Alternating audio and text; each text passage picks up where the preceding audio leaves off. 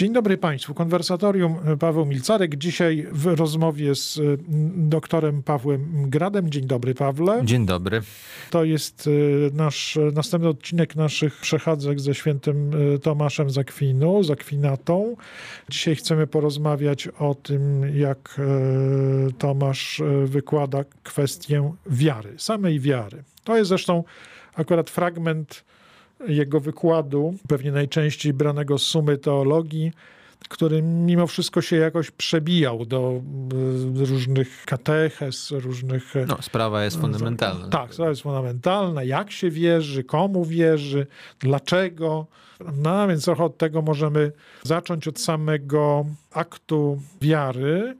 Wiesz, mam takie bardzo często przy różnych lekturach dokumentów e, kościelnych takie wrażenie, że tam nie zachodzi zazwyczaj między intencją autora dokumentu, czyli kościołem, a zrozumieniem czytelnika dokumentu, taka rozbieżność właśnie w sprawie, w sprawie wiary. Bo mianowicie, na przykład jak czyta się w dokumentach soborowych, dokumenty soborowe, prawda, mówi na przykład o Soborze Watykańskim II, dosyć niektóre z tych dokumentów obszerne, zawierają najróżniejsze zdania, wielokrotnie złożone mhm. i, e, i różne e, uzasadnienia, różne diagnozy, czasami część z tych rzeczy jest mniejszej wartości, to już dzisiaj też mhm. widać. Czasami niektóre są zupełnie zasadnicze. I gdzieś tam w środku, tak jak z rodzynkiem w cieście, mamy czasami takie zdanie, w którym nagle mówi się święty Kościół, tak, wierzy, że coś. Albo na przykład jest jakieś zdanie, jak wierzymy, to coś tam, coś tam. I teraz dla kogoś, kto y, się posługuje językiem tych dokumentów, wydaje się oczywiste, że to są takie momenty, w których się mówi, że najpowa- angażuje się najpoważniejsze mhm. swoje zaufanie. To właśnie tutaj wierzy Kościół, to wierzymy i tak dalej. Ale gdybyś porozmawiał z człowiekiem, który, przed którym rozłożysz ten dokument, mm. że przeczyta, to on powie, o właśnie w tym miejscu to tak niepewnie się wypowiada. Mm. Bo w tym miejscu, bo tak do, gdzie mhm. indziej to się mówi jak jest, a tutaj to się jak wierzymy. Tak? Jak sądzę. Jak sądzę, tak, jak sądzę.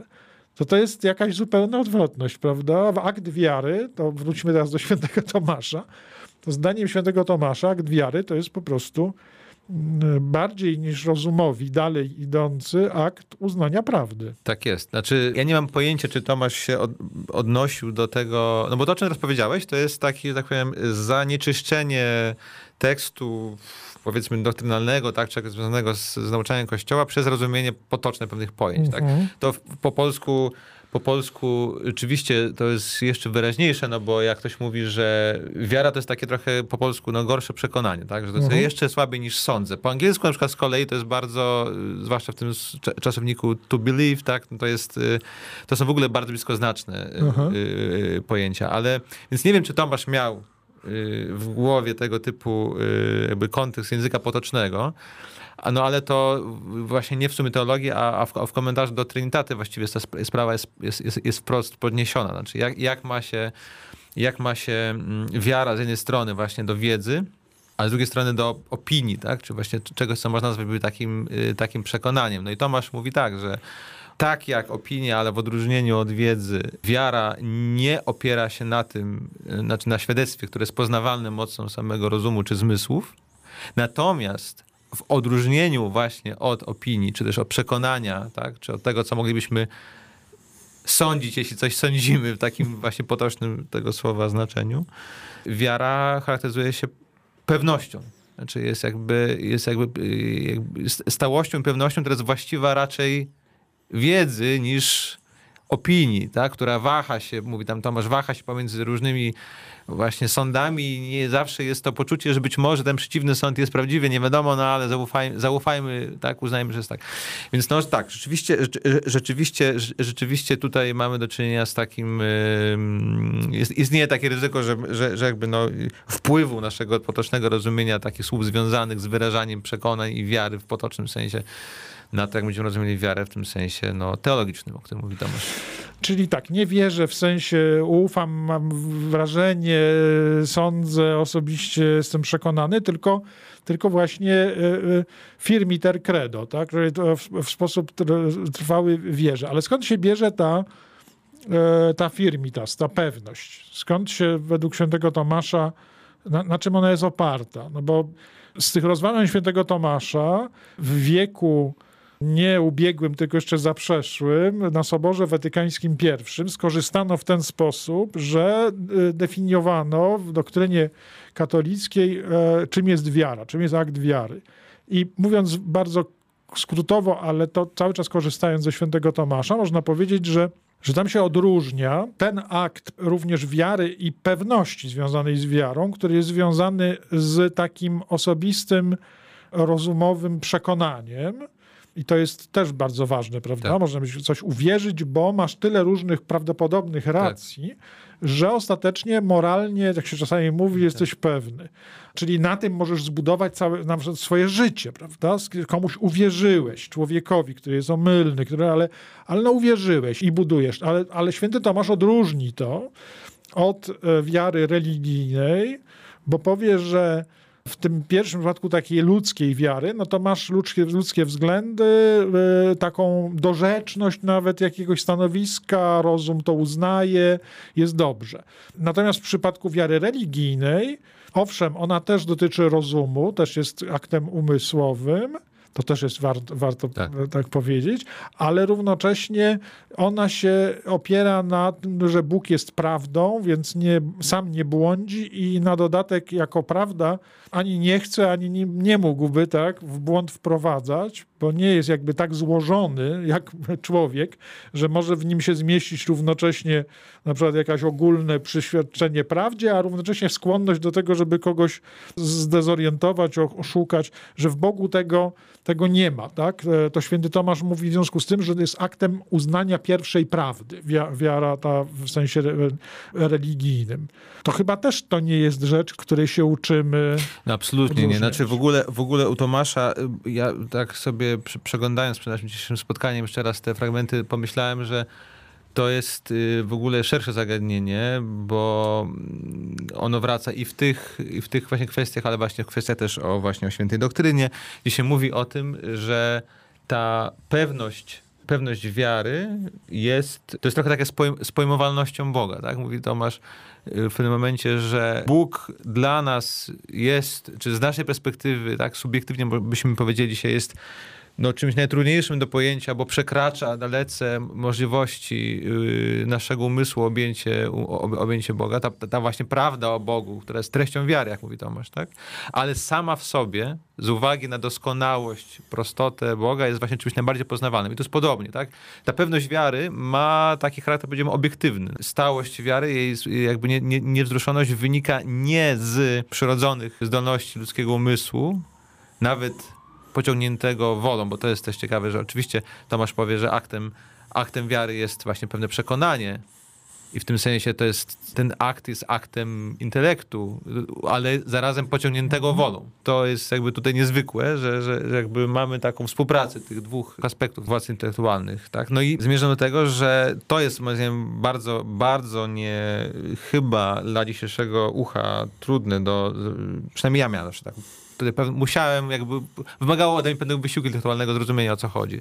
Że obiektywna pewność, która jakby nie, jakby nie zależy od naszego subiektywnego po, poczucia, mhm. jest czymś bardzo, bardzo, bardzo trudnym do, do mhm. pojęcia, bo jakby no z, z definicji wydaje się, że pewność to jest pewien stan, stan jakby, stan naszego umysłu, tak? Mhm. I zresztą jeszcze tylko dodając jedną rzecz, że często się ten wykład Tomasza, y, czy pojęcie wiary wprowadza się przez analogię i to jest do pewnego, myślę, stopnia udostępnione przez same teksty Tomasza, tak? Wprowadza się przez analogię z takim właśnie pojęciem wiary przyrodzonej. Znaczy, że y, mówi się to w kategoriach zaufania. Powiedzmy, że tak jak ja mogę coś, jakby wiem coś wtedy, kiedy albo zmysłami tego doświadczyłem, albo mój umysł bezpośrednio ujął pewną prawdę, ale mogę też pewne rzeczy i będziemy zwykle w takim wykładzie przekonywani, że to są w ogóle, najczęściej tak jest, że przyjmujemy pewne przekonanie, czy dokonujemy aktu aktualnego, dlatego, że ufamy innym ludziom. Jest masa takich praw, tak? Mm-hmm. Wiedza ekspercka, nie wiem, świadomość tego, gdzie się urodziliśmy. Wszystko to jakby są rzeczy, które wiemy na, w tym sensie na wiarę, takim sensie potocznym, no bo wiemy na podstawie świadectwa zaufanego świadka, tak? To jest też, też istotny aspekt, y, czy to też ma swój wymiar teologiczny Tomasza. I teraz problem polega na tym, że wszystko świetnie i można powiedzieć, no tak, Bóg jest najbardziej wiarygodnym świadkiem, tak, źródłem prawdy, więc skoro ufamy mniej wiarygodnym świadkom, no to czemu mamy mu nie zaufać? To właśnie tym bardziej ufajmy. Ta wiara Tylko problem polega na tym, że dla wielu ludzi dzisiaj samo istnienie tego świadka jest problematyczne i panuje powszechne przekonanie, że rzeczy, które dla Tomasza były tylko pewnym no, takim przedsionkiem wiary, na przykład uznanie prawdy o istnieniu Boga, tak? To nie jest właściwy przedmiot.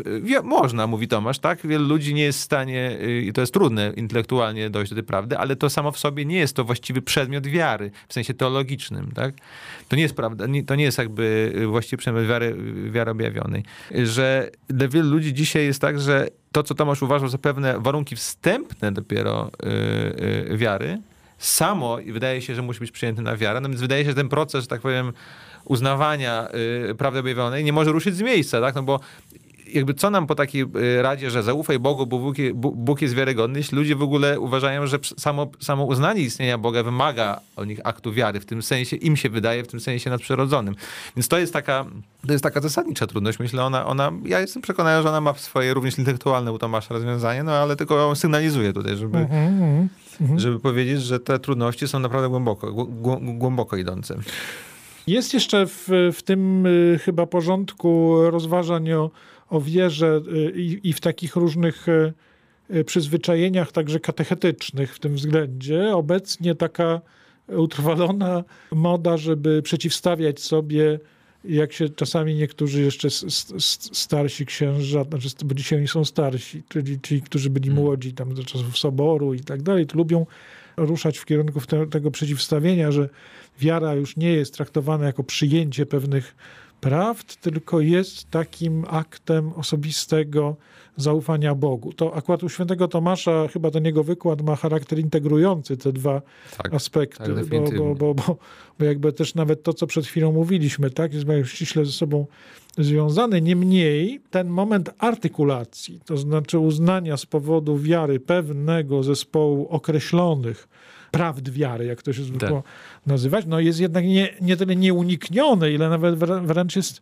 jest w, w, w samej na, naturze aktu wiary obecny, prawda? Nie można po prostu ufać Bogu, tak jak czasami to ktoś przedstawi, że rzucił się na szyję Bogu, prawda? I tak dalej. Tak, słyszałem takie kazania i tak dalej, tylko że no, z tego nie ma wyniknąć żadna e, nie wiem, żadne przyznanie tam, e, nie wiem, aktem wiary, że istnieje Trójca Święta, prawda? Z tego ma nie wynika. No, święty Tomasz to widzi jakby w, ściśle z sobą związane. Tak, znaczy jakby u Tomasza jest ten, ten moment integracji tych dwóch elementów polega na tym, że właśnie, o czym mówiliśmy, mówiliśmy wcześniej, znaczy, że do aktu wiary, który jest aktem intelektu, pociąga go wola.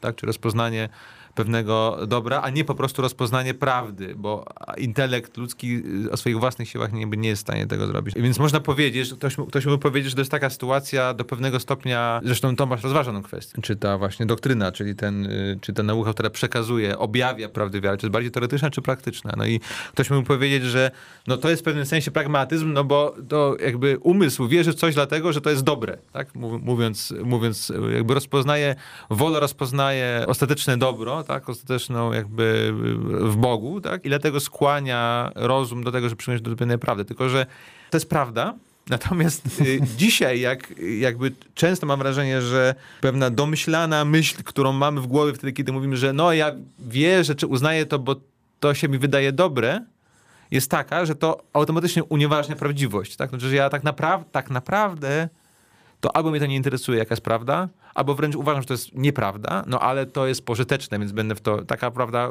użyteczna, użyteczna yy, fikcja. No tutaj, tutaj, tutaj nie o to chodzi. Tutaj umysł naprawdę jakby jest ten moment tego, tego asencjo, tak? tego uznania tej, tej, tej prawdziwości, no tylko tyle, że pobudki nie mają charakteru jakby oczywistych świadectw, które można aktem jakby rozumu objąć, tak czystego w sensie, w sensie, w sensie przyrodzonego. Inna sprawa, że też u Tomasza w tym schemacie cnót y, teologalnych i darów pojawia się też to, takie rozważanie, że właśnie wiedza i zrozumienie w tym sensie y, darów tak, Ducha Świętego są owocami wiary. Oczywiście, znowu, ta wiedza i to rozumienie to jest trochę coś innego niż nasza przyrodzona wiedza rozumienie. No niemniej jest też taki aspekt, który jest istotny, warto to powiedzieć, że to nie jest po prostu tak, że Tomasz y, ma taki obraz wiary, w którym rozum dokonuje, zostaje zmuszony aktem woli do przyjęcia do pewnej prawdy i koniec. I to jest jakby strzał po prostu w próżnię. Tylko jednak to też pociąga za sobą wzrost rozumienia rozmaitych spraw. Wracamy do rozmowy o wierze, o akcie wiary według Tomasza Zakwinu. Rozmawiam z Pawłem Gradem.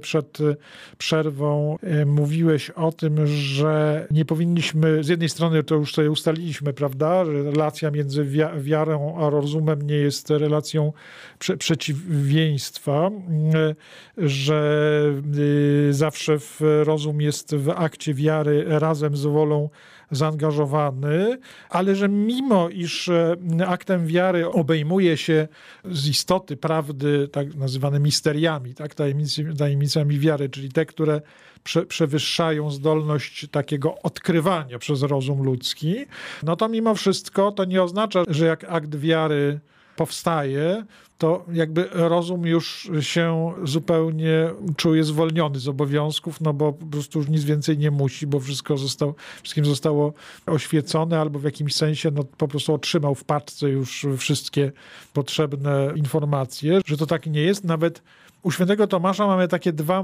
momenty, które warto by było rozświetlić. Jeden, taki oczywiście, wydaje mi się, że przed przerwą do tego w pewnym momencie zmierzałeś pod koniec naszej rozmowy, że mianowicie no, sam akt wiary staje się owocny dla dla refleksji, tak? czyli jakby jest e, także i kontemplacyjnie, prawda? Takim raczej punktem wyjścia, także dla, dla pewnych zgłębień, tak? E, I mhm. na tym zresztą cała tradycja mistyki tak? chrześcijańskiej się opiera, że to jest jakiś, jak, jakieś światło, w którym można iść dalej. Ale jest też drugi aspekt, taki zupełnie z innej perspektywy, mianowicie to święty Tomasz pyta w którymś miejscu, czy jak ktoś E, w coś wierzy, to mniej e, rozumie, ale też i w drugą stronę, jak ktoś na przykład coś więcej rozumiał, to jakby było mniej wiary. Muszę powiedzieć, autentycznie spotkałem z takim przed mhm. laty podejściem, że ludzie wierzący, niektórzy martwili się tym, że oni nie, bar że nie bardzo chcą tam jakieś rzeczy rozpatrywać, tam w teologii, bo inne no, mhm. interesowała tam, wiesz, technologia budowy mostów albo jakieś inne rzeczy, ale na przykład już takie wnikanie w te tam, ma, zawsze mamy pokaz tego przy Święcie Trójcy Świętej, prawda, że, tak. że mówi, no to są takie głębokie rzeczy, to po pierwsze to umysł, dla umysłu jest za trudne, a potem ktoś inny zaraz dopowiada, no tak, a poza tym to w ogóle y, jest większa zasługa, jak się tak wierzy, a nie, że jak się tutaj rozumuje. No, no zasługi chyba raczej nie ma. Znaczy wiesz, jakby jest taki, ja bym tego tak zupełnie nie deprecjonował, jest taki jakby element y, tradycji duchowej, tak, y, chrześcijańskiej, którym no, się nie szuka tego, co przerasta nasze, mhm. nasze siły. Wydaje mi się, że są takie momenty i to też jakby już poza, jakby, no, wydaje mi się dosyć, no niekontrowersyjną jakby tezą, no, że są takie momenty w życiu również intelektualnym, już nie tylko intelektualno-duchowym, znaczy to nie chodzi, to nie chodzi tylko o rozumienie spraw duchowych, kiedy jest rozsądnie, racjonalniej i uczciwiej przyznać, że napotyka się na jakąś trudność. Niekoniecznie trzeba próbować przebić głową mur w tym momencie i jakby objąć, tak rozumiem, kwestie, które się wymykają. Natomiast oczywiście jakby, w, tak jakby co do zasady przyjęciu takiego stanowiska, takiego jakby kwietyzmu, które jakby no siłą rzeczy jakby będzie cenił rzeczywiście rzecz to trudną do przecenienia, tak? Czyli akt wiary kosztem ale właśnie kosztem e, aktów rozumu, no to nie byłoby nic dobrego i to rzeczywiście, no jakby w samej tezie Tomasza, tak, że właściwym aktem wiary jest akt intelektu, tak, uznania pewnej prawdy, no to jakby, to jakby rozstrzyga sprawę, że, że, te, że tej sprzeczności tam być nie może, wiesz, ale ja bym powiedział, że skoro już mamy to naświetlać, to ja może, to ja może wypowiem, tak postaram się najjaśniej, jak mogę wypowiedzieć trudność, która mi się wydaje, że, że, że jakby w tym, w to, co jest prawdziwym, prawdziwym źródłem trudności z zrozumieniem racjonalności wiary, to jakby to jest nawet, bo tak, możemy sobie powiedzieć, że w tym teologicznym rozumieniu wiara jest aktem rozumu i to nas trochę uspokoi, że to nie jest takie do końca racjonalne, no bo skoro rozum w tym bierze udział, no to nie może być racjonalne. Możemy też powiedzieć, że jakby wiara wtedy, kiedy już się pojawia, tak, jak cnota, która doskonali właśnie ten, to, te, te, te władze intelektualne, pogłębia nasze zrozumienie spraw nie, moralnych, ale również na przykład spraw, spraw bożych. To też można strach uspokoić. Natomiast myślę, że ludzie, ja, chyba nawet ja czasami, czy kiedyś miałem takie, tak, tak sobie myślałem, no dobrze, ale problemem nie jest to, że jak już uwierzysz to zrozumiesz więcej, bo to jakby y, się wydaje mi przekonujące. Nawet gdybym nie był wierzący, mógłbym uznać, że to tak działa, że jak już przyjąłeś jakąś prawdę, no to po prostu ona oświetla inne. Ale problematyczny jest ten moment y, wejścia, tak, wstępu, no bo wtedy, w tym momencie, teoretycznie nie masz jeszcze do dyspozycji tych praw, które rozumiesz dzięki temu, że już uwierzyłeś, no siłą rzeczy, tak? jeśli opis Tomasza jakby jest adekwatny, no to zasadniczo, jeśli masz uwierzyć, to dzięki temu, że po pierwsze to jest jakby ta cnota jest stąd nadprzyrodzona, więc jakby, jakby musi być pewien akt uprzedzający tutaj ze strony Boga, który nas obdarza tą łaską, co nas raz wprowadza na te bo otwiera te mielizny tej dyskusji. No tak, bo to jest e, akt łaski, więc jakby w związku z tym, co ja mogę zrobić? Mogę tego czekać, tak? To jest po pierwsze. No ale po drugie, jednak zasadniczo taki schemat, że uznajesz coś za prawdę dlatego, że jakby rozpoznajesz tym pewne dobro, można to przedstawić znaczy bez wielkiego wysiłku można zrobić tego karykatury, powiedzieć, no ale to jest po prostu myślenie życzeniowe. Znaczy jakby człowiek, który normalnie by tak robił, że wierzyłby w coś, bo, bo po prostu dostrzega, dostrzega wielkie dobro w tym, tak, rozpoznaje, jego wolę rozpoznajesz zgodne pożądanie, dlatego to pociąga jego intelekt, no to jest yy, przepis na to, żeby się, się fantazji, bo można masę rzeczy się tak wydawać yy, pociągająca, a nie będzie prawdziwa. Więc to jest taka, mhm. myślę, trudność, prawda? Mhm. Jakby, mhm. że, no bo z pewnością Tomasz tego nie ma na myśli, tak? Tomasz nam nie, nie mówiąc o tym, że, że, że wiara jest aktem rozumu pociągniętego jakby przez wolę, nie proponuje nam myślenia życzeniowego, prawda? Nie, no wiesz, całe podręczniki tej teologii fundamentalnej, czyli wtedy to się nazywało raczej apologetyką, którą pisano gdzieś tam pewnie po Soborze Watykańskim I, e, aż do Soboru Watykańskiego II, mniej więcej te e, kolejne wersje podręczników z Garigula Grange'em, wszystkie tomistyczne podręczniki, one mówiły raczej, raczej o tych racjach wiarygodności, mhm. czyli starały się i to oczywiście pewnie czasami aż do granic y, przyzwoitości powiedział, no ale mimo wszystko y, w, w, granicach starały się pokazać te znaki wiarygodności, czyli nie tyle tego sensu tej podpowiedzi praktycznej. Nie chodziło mhm. o, o, o taki akt rozumu praktycznego, tak? Mhm. Że, że, dobrze by było uwierzyć, że dobrze by było, gdyby Bóg istniał, tylko raczej w tej perspektywie tomistycznej, która zresztą bardzo była wrażliwa, tak anty, mhm. antymodernistycznie, tak. czyli kantyzm i tak dalej był oddalany, więc tam, tam raczej trzymano się tej perspektywy teoretycznej. Ta wiarygodność, ona przychodziła z jednej strony z metafizycznej takiej do, dorzeczności jakichś, jakichś e, dogmatu, a z drugiej strony e, z dorzeczności historycznej, dziejowej. Stąd takie potem mhm. zainteresowanie, skoro chrześcijaństwo jest jednak religią historyczną i poprzez objawienie no, ufundowaną także na, na prawdziwości pewnych wydarzeń historycznych, no to oczywiście też i osobny traktat tak, o tej wiarygodności historycznej, więc wiarygodności świadków i tak dalej. Mhm. Rzeczywiście nie w sensie, że chcielibyśmy, żeby tak było. Ale z drugiej strony te rzeczy, o których ty mówisz, no przecież one w życiu e, poszczególnych ludzi nieraz działały, tylko ja myślę, że trochę tak na tej, przepraszam na taką analogię, ale trochę na takiej analogii, jak wiesz, jak jest czasami no, ta, ta teologia moralna Kościoła powiadała i chyba jednak nie przestała mówić, że jak człowiek przystępuje do spowiedzi z jakimś takim kulawym tak. motywem, tak, e, to oczywiście e, w trakcie spowiedzi ten uzyskuje materiał e, czy dar tak. który pozwala mu ten, ten motyw uszlachetnić, czyli przestaje się już tylko, mówiąc w wielkim skrócie, przestaje tam mhm. bać grzechu, bo jest on niebezpieczny, tylko także dlatego, że, że jest dla że jest po prostu raniący tak, dla tej relacji z Bogiem i tak dalej, to to wszystko, to podobnie e, jest z takim uzdrowieniem czasami e, ludzi, którzy się na przykład do prawdy chrześcijańskiej nawracali. Że e, ten, dlatego duszpasterstwo było ostrożne w tym odganianiu tak, ludzi, którzy przychodzili dlatego, nie wiem, jak na przykład ojciec Bocheński ze słynnej historii, jak on tam wstąpił do seminarium i w seminarium wyznał, że jest człowiekiem wierzącym po prostu w porządek. Wiesz, ale jakby to, to mi się wydaje wszystko bardzo w ogóle przekonujące i prawdę mówiąc instynktownie, jak o tym myślę, to myślę o tym właśnie tymi torami. To znaczy, że jest dla mnie jasne, że żeby nastąpiło pełne przylgnięcie wszystkich władz tak, mhm. do Boga, i w tym w sensie do prawdy, którą on objawia, no to jest, jakby to jest jasne dla mnie, że to jest akt nadprzyrodzony, że to musi poprzez interwencję Bożej łaski, że to jest też akt woli, tak? że to nie chodzi tylko o jakby rozpoznanie pewnej prawdy, ale jeśli mówimy o rozpoznaniu prawdy, czyli o tym, co ma być tym aktem, tak, co, co do przynajmniej jakby no, formy ma być aktem, ak, aktem wiary, no to jakby te racje wiarygodności wydają mi się całkowicie intelektualny, tak? To Mhm. znaczy, że to jakby to, y, jakby, Tak, że tak. to jest po prostu tak sobie to wyobrażam. Czy ja nigdy nie byłem w sytuacji, jakby dzięki Bogu, tak? Ni- ni- Nigdy nie byłem w sytuacji nawracania się ze swojego świadomego życia, y, tak? Ale opisy, które znamy, tak? Nie wiem, no ten, nawet, y, nie wiem, akurat powiedzmy to nie na wiarę katolicką w wypadku, ale jakby słynny Luisowski, no, opis nawrócenia, tak? Że jakby pewnego dnia po prostu jadąc, jadąc tak gdzieś zorientował, że właściwie, że to jest zawsze sytuacja, że orientujesz się już, że ta sieć Tak. sieć tych racji, które cię oblatają, tak po prostu, że to musiał postąpić wbrew sobie, wbrew temu, co ci się narzuca, żeby tego, żeby tego, żeby tego nie, nie uznać. To nie znaczy, że, że jesteś w stanie, że tak powiem, osoby, która nie uznaje prawdy wiary, po prostu ją przekonać, wykładając wszystkie te racje.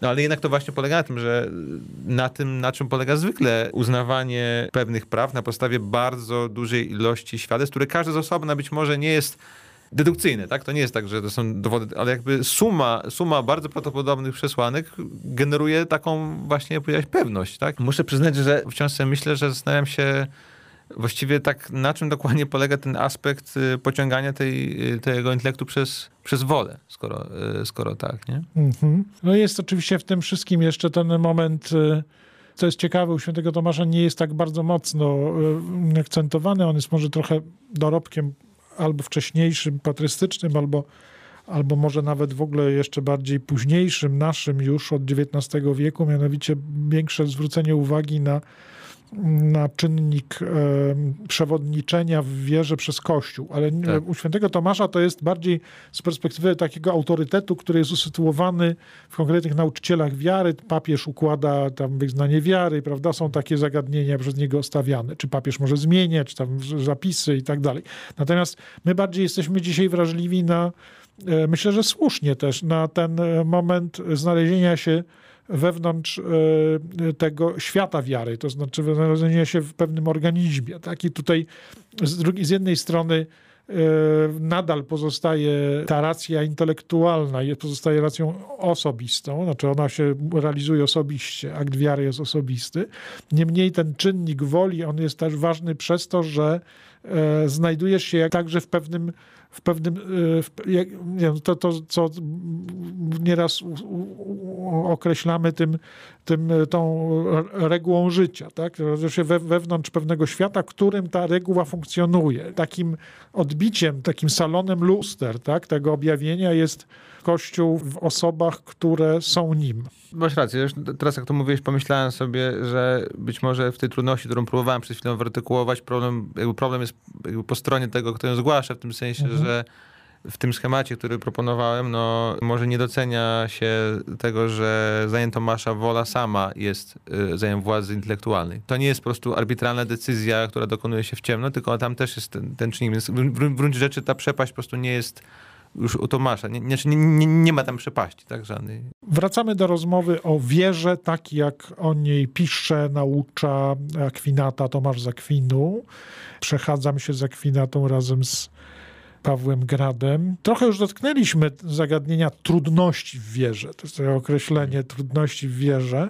Kardynał Newman, który tutaj się też już w naszej rozmowie trochę zaczął pojawiać, e, nie jest tom, tomistą, tak, tym klasycznym, ale, ale jest, e, jest rozmówcą na temat wiary też ciekawym. Otóż on e, jest autorem tego słynnego takiego adagio, które chętnie w katechizmach w różnych miejscach umiejsc, umiejscowiano, mianowicie to, że tam e, tysiąc trudności nie czyni jednej wątpliwości. Prawda? To jest ciekawe, taka próba odróżnienia, bo zazwyczaj się e, ten cytat pojawia wtedy, także w jakichś duszpasterskich rozmowach i tak dalej, wtedy, gdy trzeba się spotkać z czyimiś trudnościami. A nieraz ktoś mówi, no mam mnóstwo różnych trudności w wierze. Trudności w wierze to czasami są po prostu zwyczajnie trudności, e, które zresztą nie, nie muszą zniknąć wszystkie w ogóle, prawda? Trudności intelektualne, a to z tą sprawą, a to z taką, a to z ową, a to czytam Pismo Święte, a jak to rozumieć, a to, a to, a to. I tych trudności na, na przykład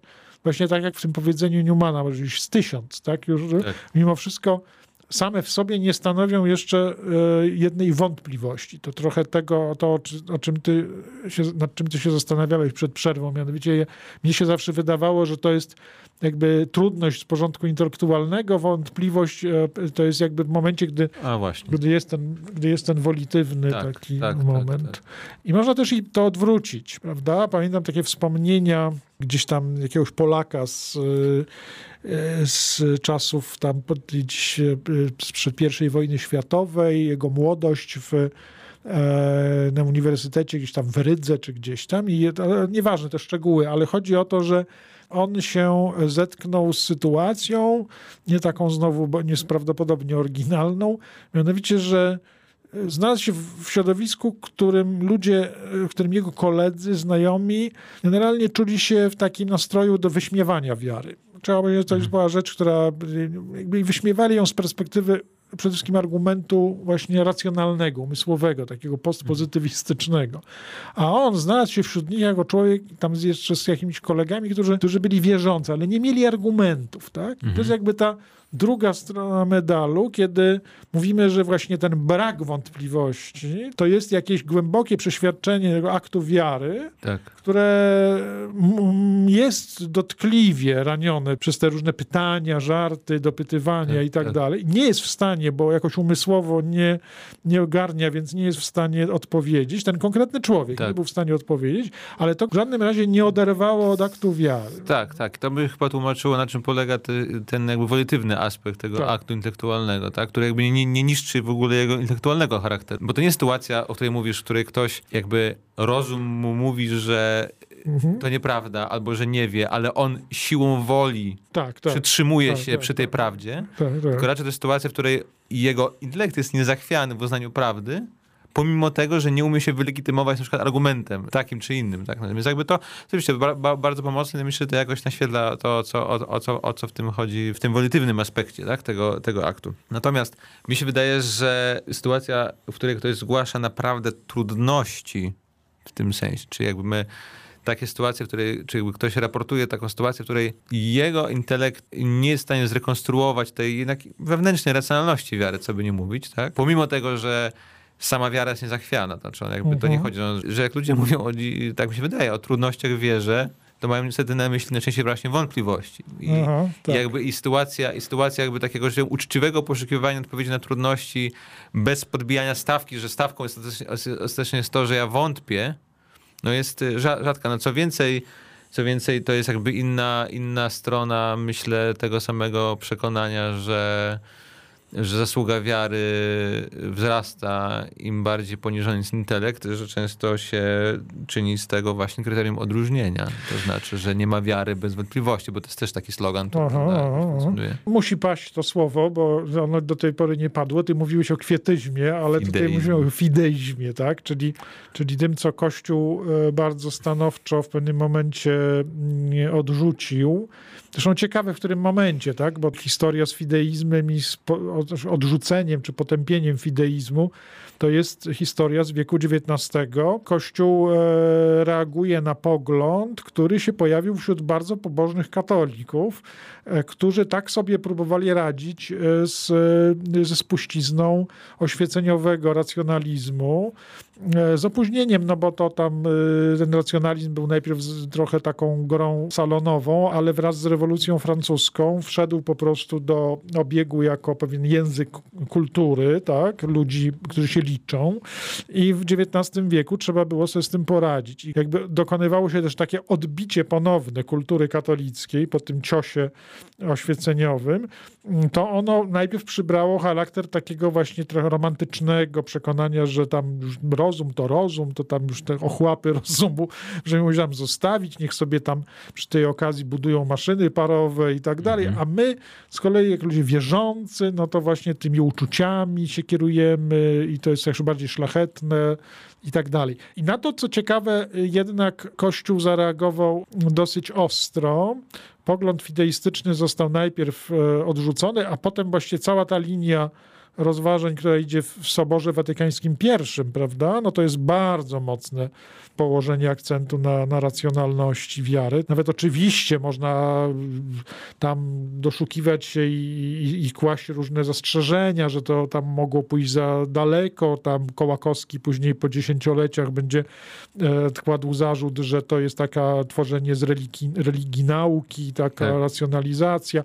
Ale no, powód był oczywisty, tak? Była próba jednak no, nie dania się tej pokusie, żeby być e, E, bardziej szlachetnym przez uczucia, tak, niż przez rozum. I to trochę wchodzi w, ten naszą, w tą naszą rozmowę o, o trudnościach w wierze, że właściwie trudnościami w wierze to bywają po prostu trudności w używaniu rozumu niekiedy, znaczy właściwie tak. chyba częściej. No tak, tak. Nie wiem, czy to rozjaśnienie czegoś nie zaciemni, ale pomyślałem sobie, że jeszcze można to w ten sposób ująć, że ile naszych zwyczajnie, jakby zwyczajnych przekonań można rozróżnić, jak tak powiem, świadectwo na rzecz prawdziwości sądu, który chcemy wydać, na przykład jeśli zastanawiamy się, czy jest prawdą, że na przykład, nie wiem, w krypcie w Poznaniu z spoczywaniem piastowym można wykonać badania genetyczne. Jakby, jakby jeśli badania będą miały określony wynik, no to y, to będzie wspierało prawdziwość tego sądu. Ale czym innym jest troszkę świadectwo, na podstawie którego my wierzymy, znaczy, które wspiera nie tyle prawdziwość sądu, co jakby nasz akt, że jakby ja się decyduję uznać coś za prawdę, tak? I to jest troszkę ta różnica, że możemy, na przykład nasz akt uznawania czegoś w prawdzie może być niewzruszony, mimo tego, że nie potrafimy dostarczyć wnioskowania, które, które wesprze sam, samą treść tego, w co wierzymy. Oczywiście w większości sytuacji, takich przyrodzonych, tak naturalnych, codziennych, to jest dosyć niezwykła sytuacja, żeby po prostu być o czymś przekonanym, mimo tego, że się nie umie tego uzasadnić. Tak? I nawet wie, że to jest, jak nas, jakby nas, zachęca, tak? Do tego, żebyśmy byli gotowi do uzasadnienia naszej wiary. Więc czy gotowi właśnie do tego, żeby rozwiać te trudności. Natomiast czym inną kwestią jest jakby zniesienie wątpliwości, bo to jest już kwestia... Yy, w której jakby na argument nie ma chyba tyle do powiedzenia, raczej to jest kwestia pewnej właśnie aktu woli i współpracy właśnie z łaską. No właśnie, powoli zbliżając się do końca naszej rozmowy, trzeba jednak mimo wszystko dotknąć e, tej skalistej e, strony e, wykładu świętego Tomasza, skalistej, bo takiej no, też i twardej, w której się okazuje, to osobne e, są artykuły e, dołączone do traktatu o wierze, w sumie teologii, że święty Tomasz pyta o grzechy przeciwne aktowi wiary. No i mówi po prostu, że niewiara jest, niewiara jest grzechem. On to rozpatruje oczywiście i myśmy już tyle zrobili tutaj zastrzeżeń tak. w rozmowie, że dlatego mogę to na końcu mm, w ogóle tę sprawę postawić, bo to oczywiście nie chodzi właśnie o to, że ktoś odczuwający trudności, albo nawet i mający jakieś wątpliwości, albo nawet też i element, ten problem jakiegoś e, borykania się z, z niewiarą przy poszukiwaniu jakiejś jej racji, no to są wszystko rzeczy, które powodują, że nie możemy zwyczajnie powiedzieć, że poruszenia niewiary są zawsze po prostu zwyczajnie grzechem, takim uczynkowym grzechem człowieka. Ale święty Tomasz rozpatruje niewiarę, wszystko to, co zabiera człowiekowi, pozbawia człowieka wiary Bogu, jako y, no, pekatum, jako coś, y, co albo jest y, jakimś po prostu błędem, szkodą, albo może stawać się w pewnych okolicznościach, gdy człowiek sam tego chce, podtrzymuje i tak dalej, jakimś no, rzeczywiście grzechem niewiary, osobistym grzechem niewiary. I tutaj mówi potem, rozpatruje to już jakby gatunkowo, tak? Jest tym, tymi gatunkami niewiary, to, to, to jest też i, i herezja, i odstępstwo. E, herezja jako właściwie takie przyjęcie, że to Tomasz rozumie herezję jako, jako moment, w którym człowiek sobie samemu przyznaje rację do tego, żeby jakąś część uznać za prawdziwą, mhm. a resztę zostawić na boku, co oczywiście jest rozwiązaniem teoretycznie troszkę łatwy, tak. łatwiejszym niż mhm. w praktyce, bo w praktyce każdy heretyk uważa, że właśnie broni tej całości albo tego, co jest istotne. No a z drugiej strony odstępstwo, czyli akt odwrócenia się od wiary, którą się posiadało. Jak wiemy, w czasach, w których święty Tomasz pisał, te rzeczy miały nie tylko wymiar takiego rozważania moralnego, ale także no, miał po prostu też w, w Rzeczpospolitej chrześcijańskiej tak. wymiar prawny, bo akurat grzech no, apostazji był bardzo ciężko e, traktowany jako, jako roztrwonienie tak, wiary i, i rodzaj takiego wstępu do bluźnierstwa Bogu, któremu, któremu się odmówiło wiary i, i, prawdy. No ale to sygnalizujemy w tym momencie tylko na zasadzie tej, że nie każdy rodzaj takiej trudności w wierze, zdaniem świętego Tomasza, to będzie tylko taka ludzka, ludzkie niedomaganie. Czasami człowiek bierze odpowiedzialność za to, że na swoją niewiarę zapracował, że jakby roztrwonił z nierządnicami swoją wiarę, mhm. tak? Podzielił ją najpierw, a potem roztrwonił to, co miał nierządnicami. Nawiązuje tutaj oczywiście do, do przypowieści o synu marnotrawnym, ale to tylko dlatego, żeby żebyśmy z tych bolesnych i trudnych kwestii mogli zakończyć dobrze tym również jego powrotem do, do domu. Dziękuję Ci bardzo, Pawle, za rozmowę dzisiejszą, bardzo. Państwu za uwagę. Jak zwykle Państwa zapraszam do konwersatorium za tydzień, a na razie wszystkiego dobrego w tym tygodniu. Do usłyszenia. Paweł Milcarek.